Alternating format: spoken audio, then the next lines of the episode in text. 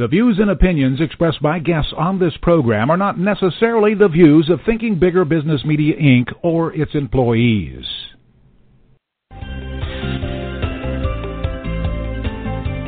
Welcome to Smart Companies Thinking Bigger Radio. Get the inside scoop on how America's most successful business owners transform their entrepreneurial vision into reality. And listen in as some of the top business minds in the country serve up practical advice, tips, and insights for growing your business.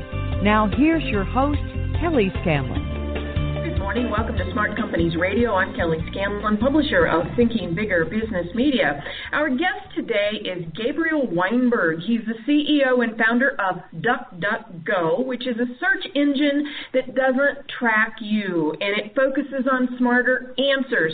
He's also an active angel investor and the author of Traction, a startup guide to getting customers. Previously, he was the CEO and co-founder of Opobox, which was sold to United Online in 2006. Welcome to the show today, Gabriel. Thanks for having me. Okay, let's talk a little bit about the backstory of DuckDuckGo. This is a show for small business owners and entrepreneurs, and I'm sure that they would love to get into your mindset as you came up with the idea for this company and how you got it started. Can you talk to us about that? Sure. I mean, it was um, kind of more of a slower process. I had uh, sold this previous company and was in 2006 and then kind of taken um, some time off and moved to Pennsylvania and, and was here, um, not really knowing anyone, and my wife got a job, so I had a lot of time. Um, and I started just exploring projects I was personally interested in, with the idea of starting another company eventually, but um, with not trying to come up with an idea, just kind of work on stuff. Um, and I found myself searching a lot and found myself dissatisfied with my search results for, for a few reasons. One, there was a lot of spam in them, um, just sites with just ads. Mm-hmm. Two, I, I was finding myself going directly to sites. I'm sure you, you guys do this too, like Wikipedia for, you know, biographical info or Yelp for restaurants. And my thought was just, you know, these sites have great answers. Why can't the answers be on top of the search results so I don't have to, you know, click around?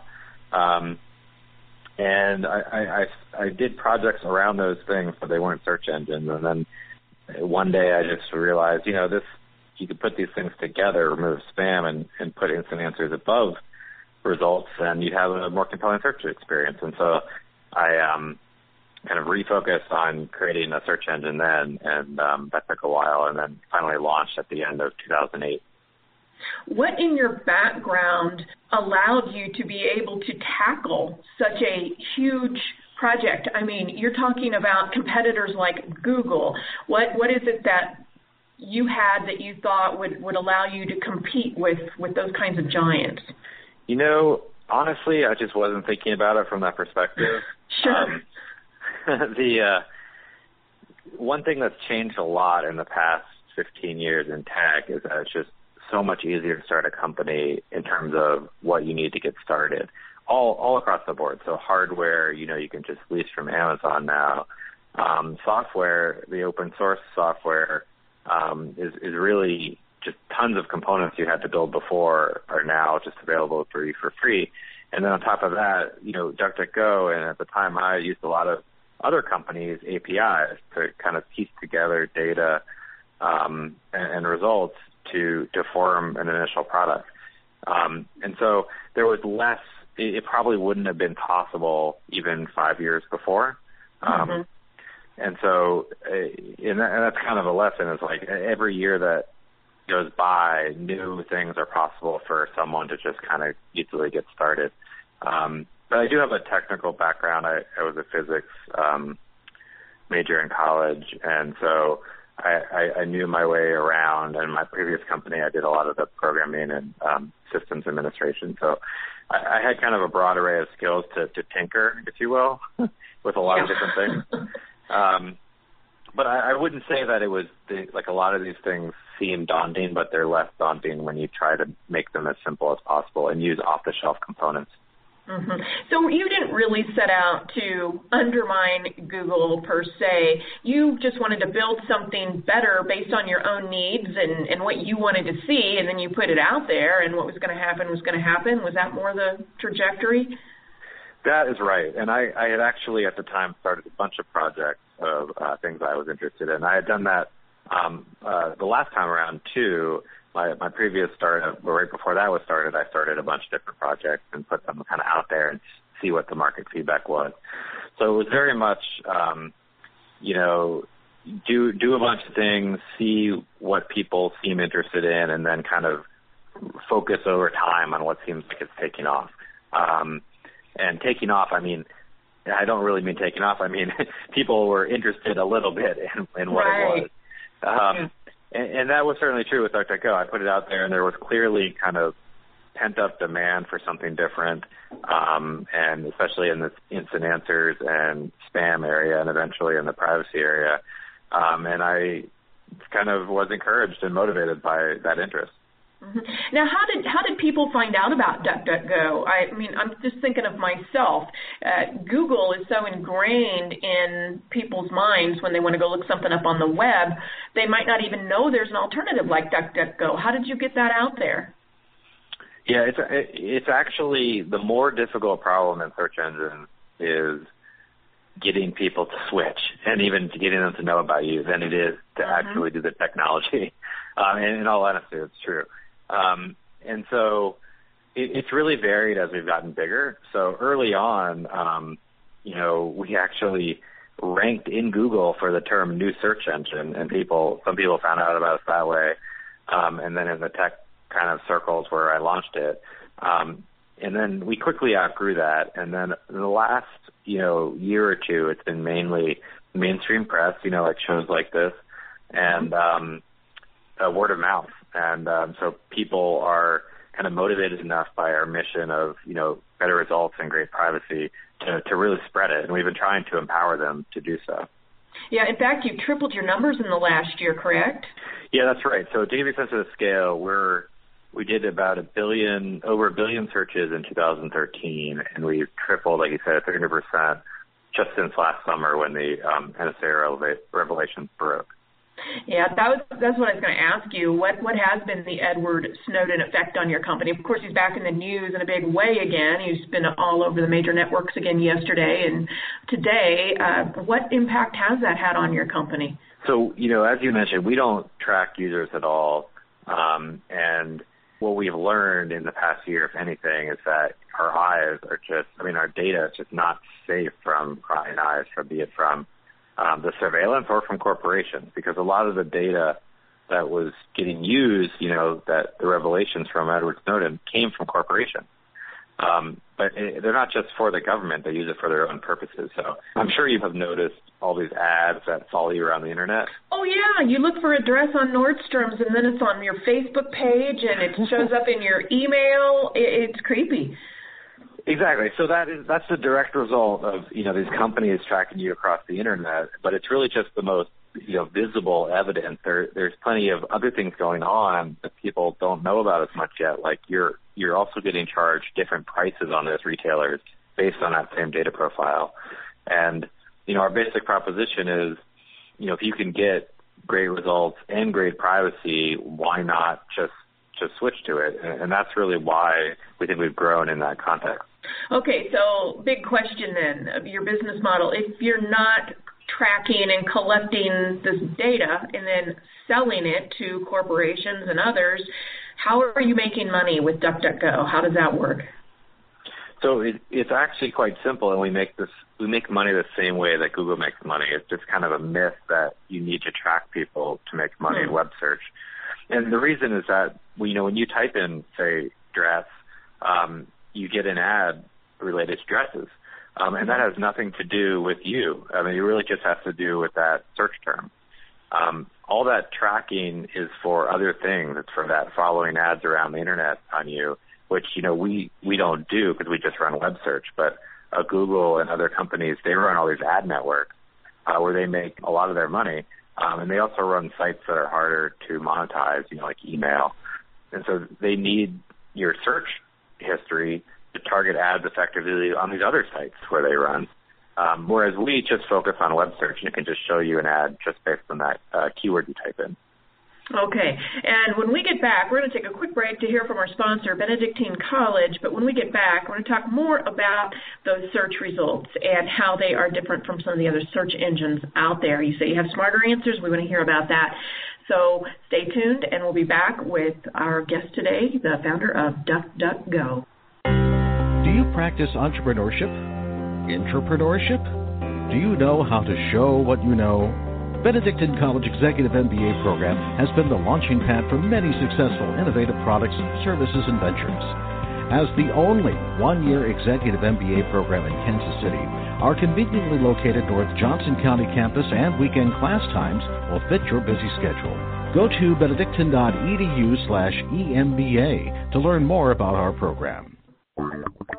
Would the real Obamacare please stand up? The No Politics Spend Free Zone for Healthcare and the Affordable Care Act. I'm your host, Alex Greenwood, and I'm joined every week by your federally certified Affordable Care Act specialist, Mr. Greg Howard. That's a mouthful. You said it, brother. Yeah. Let's talk a little bit about what we really do. What we really do is help people understand how the Affordable Care Act impacts them, their family, their business. We make it simple so that people can go on with their lives. Couldn't have said it better myself, and you'll find it every Friday at 1 p.m. on Smart Companies Thinking Bigger Radio at blogtalkradio.com. That's Would the Real Obamacare Please Stand Up? Fridays at 1.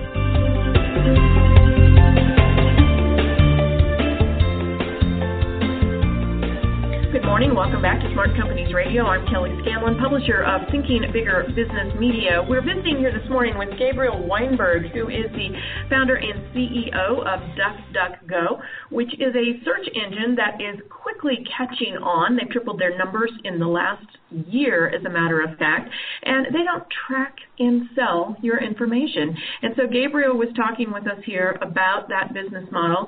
And one of the things, in addition to not tracking and, and selling information, Gabriel, you say you have smart answers in your searches. What do you mean by that? So when you do a search, you know, you're generally looking for an answer. Um, and yes. you know, you you do that by often clicking, you know, on, on various links and trying to find that answer yourself. Um, but over time, you know, there are thousands of sites that have great answers across a wide variety of categories.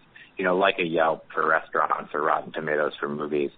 Um, and you know, it, it gets very specific on, on very niche topics. There'll be often a leading great site like Baseball Reference for baseball statistics, for example.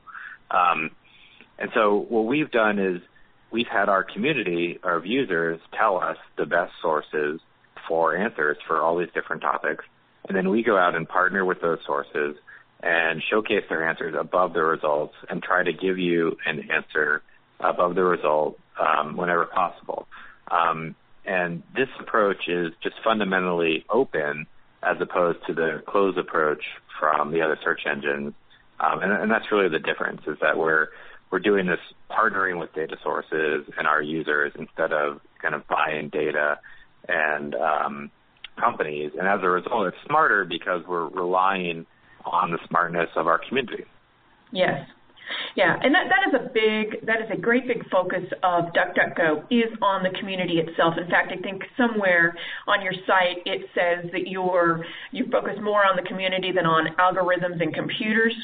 That is right. I mean, we see ourselves as a community-driven, a community-based search engine um, in, in a lot of different ways. Like we, we just mentioned a very specific way that we, um, you know, we kind of rely on our community to help us formulate the best answer sources, but they also help us with all sorts of things from spreading DuckDuckGo, like we mentioned earlier, to translating our site, um, to just giving us feedback. We, we recently launched a new version and it was largely based on all the feedback from our users that we listen to every day on our forums. Um, so, I mean, we consider the community really our extended team because we're we're a small team, and you know, Google has 50,000 employees, um, which is hard, which is mind-boggling. And you know, our employee base, you know, beyond is small, and so we rely on our community. Yeah, and you know, I think that's something with all the technology that we have come to rely on and depend on that we're starting to see and hear more of is that people miss that sense of community, uh, that that contact with other people, in, in, instead of just this amorphous cyberspace. And so I think you're on to something there. Now you just mentioned that your website's recently undergone a redesign. Tell us about it and how does it enhance the search engine itself? Sure. So, you know, as you mentioned, we grew about threefold in the last year, and so that's a lot of mainstream adoption, a lot, a lot of from press stories around Edward Snowden. Um, and in that mainstream adoption, we received a lot of feedback from new users um, about you know things that they were missing or otherwise preventing them to switch to DuckDuckGo. And the new redesign was to address all that feedback and speak to it and make it to a point where it is now, where you can just switch to it really and not look back. Um, mm-hmm. and, and the main focus was a more refined look. So uh, we tried to be much more modern, uh, forward thinking in our results layouts, which we, we think are just fun and nice. To, they're a fun experience to be on your search engine, as opposed to some of the other search engines kind of look like they're still in the late 90s. Um, and then Smarter Answers really was the focus um, for the redesign in terms of functionality. Previously, you could only have one answer per search result. Um, and in the new redesign, we can fire many different answers. So if you type in like cake, for instance, um, we can give you a, a meanings instant answer as well as a definition and recipes um, and products, um, and all at the same time across a, a bar at the top. Um, so it really was two things. It was a more refined look and smarter answers. Okay, and you mentioned fun. Of course, the name DuckDuckGo is fun. How did that name come about? So the name came about even before the search engine even existed. I I was on a walk with my wife and it just popped into my head as like an interesting name and she, like pretty much hates every name I come up with ever. Um, but she liked this name and so my thought was whatever I end up doing next, it should be that name. And so that's what I did.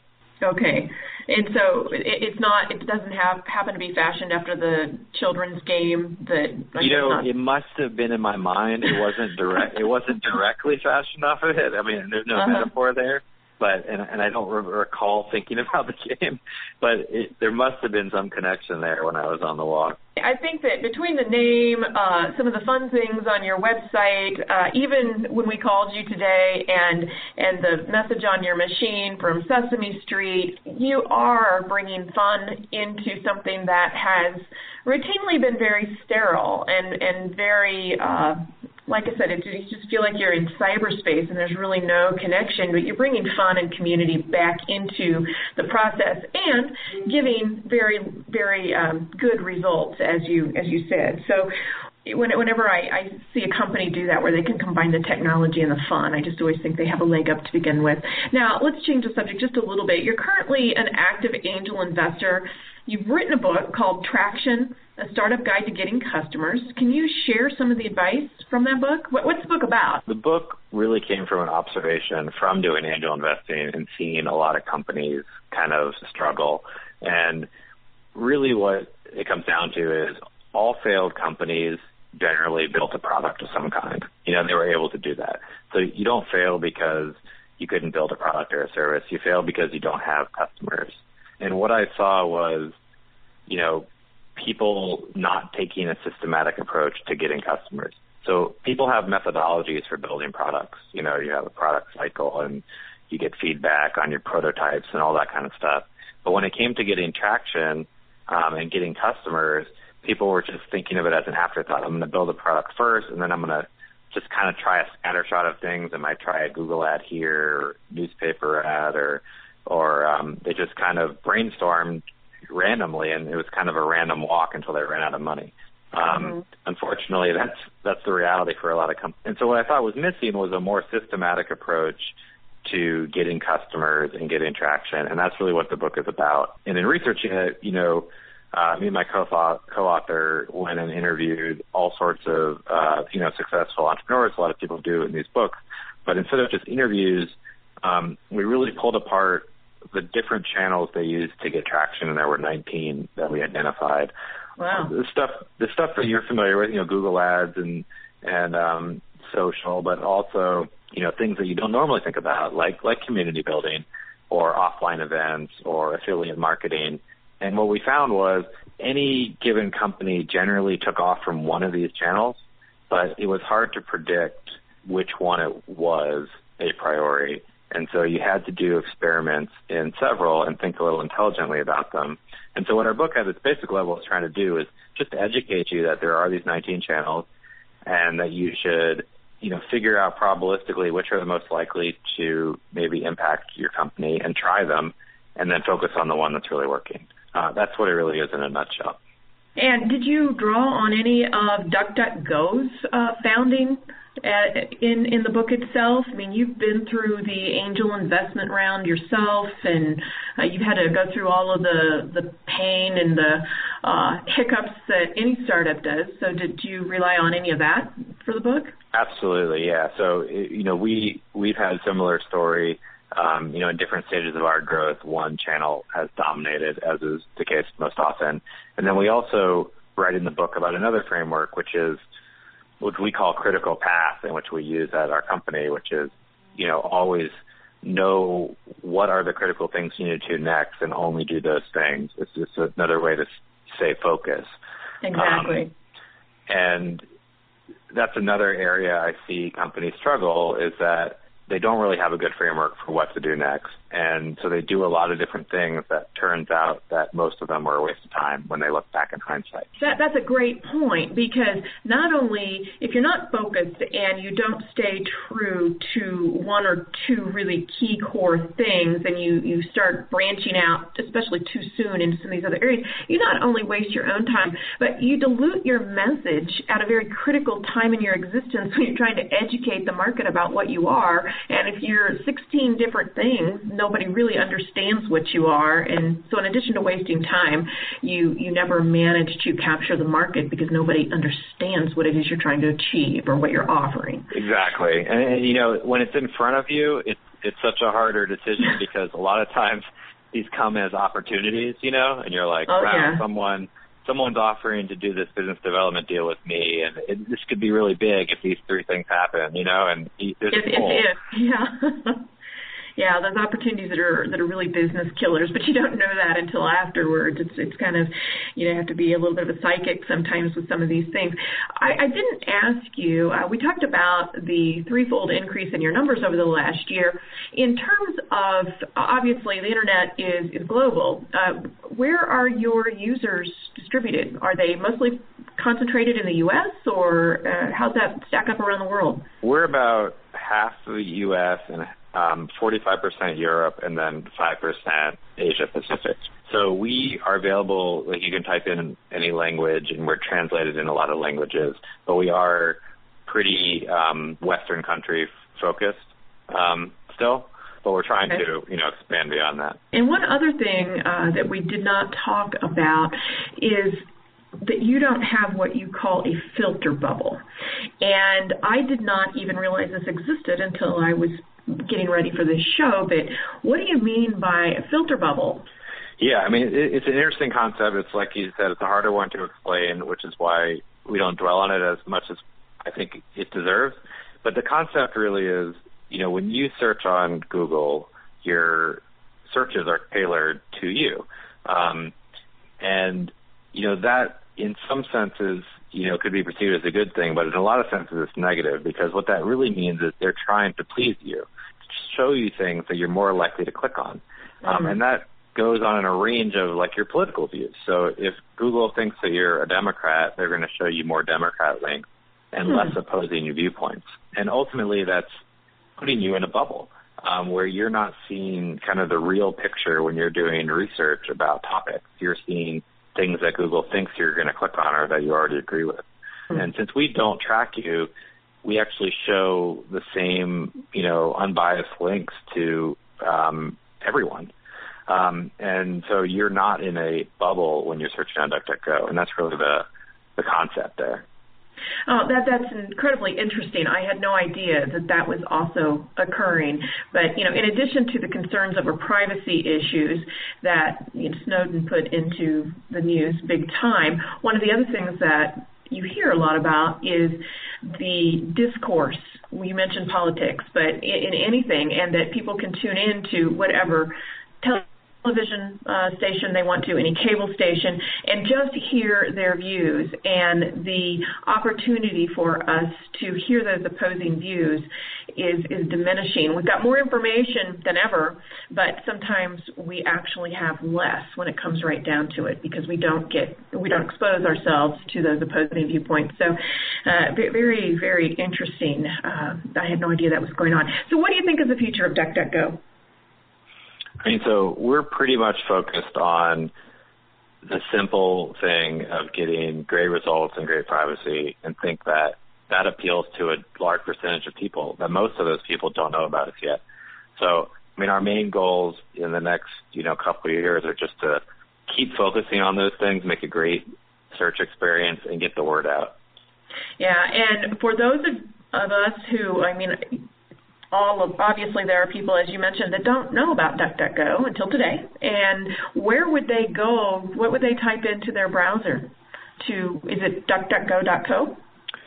Yeah, DuckDuckGo.com, and you can set your search engine, your default search engine in your browser right on the homepage at the bottom. It's, it's like use in uh, Firefox mm-hmm. or Chrome or whatever you use. Um, you can set right. the homepage too, and yeah, try it for a week yeah, all of you out there listening, go out there, set it, and see see what you think, and and then let Gabe know. I'm sure that somewhere through their your website they can get a hold of you. You are right. Lots Be of part feedback of that community. Yeah, be part of that community. Gabriel, thank you so much for your time today and letting us know about this new alternative uh, to the, to our uh, browsing and to our searching. And uh, wish you lots of luck in the future. Thanks for having me. All right, and if you'd like to learn how to grow your business, please visit us at www.ithinkbigger.com. Follow us on Facebook, Thinking Bigger Business Media, or on Twitter at I Think Bigger. Have a great weekend. We'll see you next week. This podcast is a part of the C Suite Radio Network. For more top business podcasts, visit c-suiteradio.com.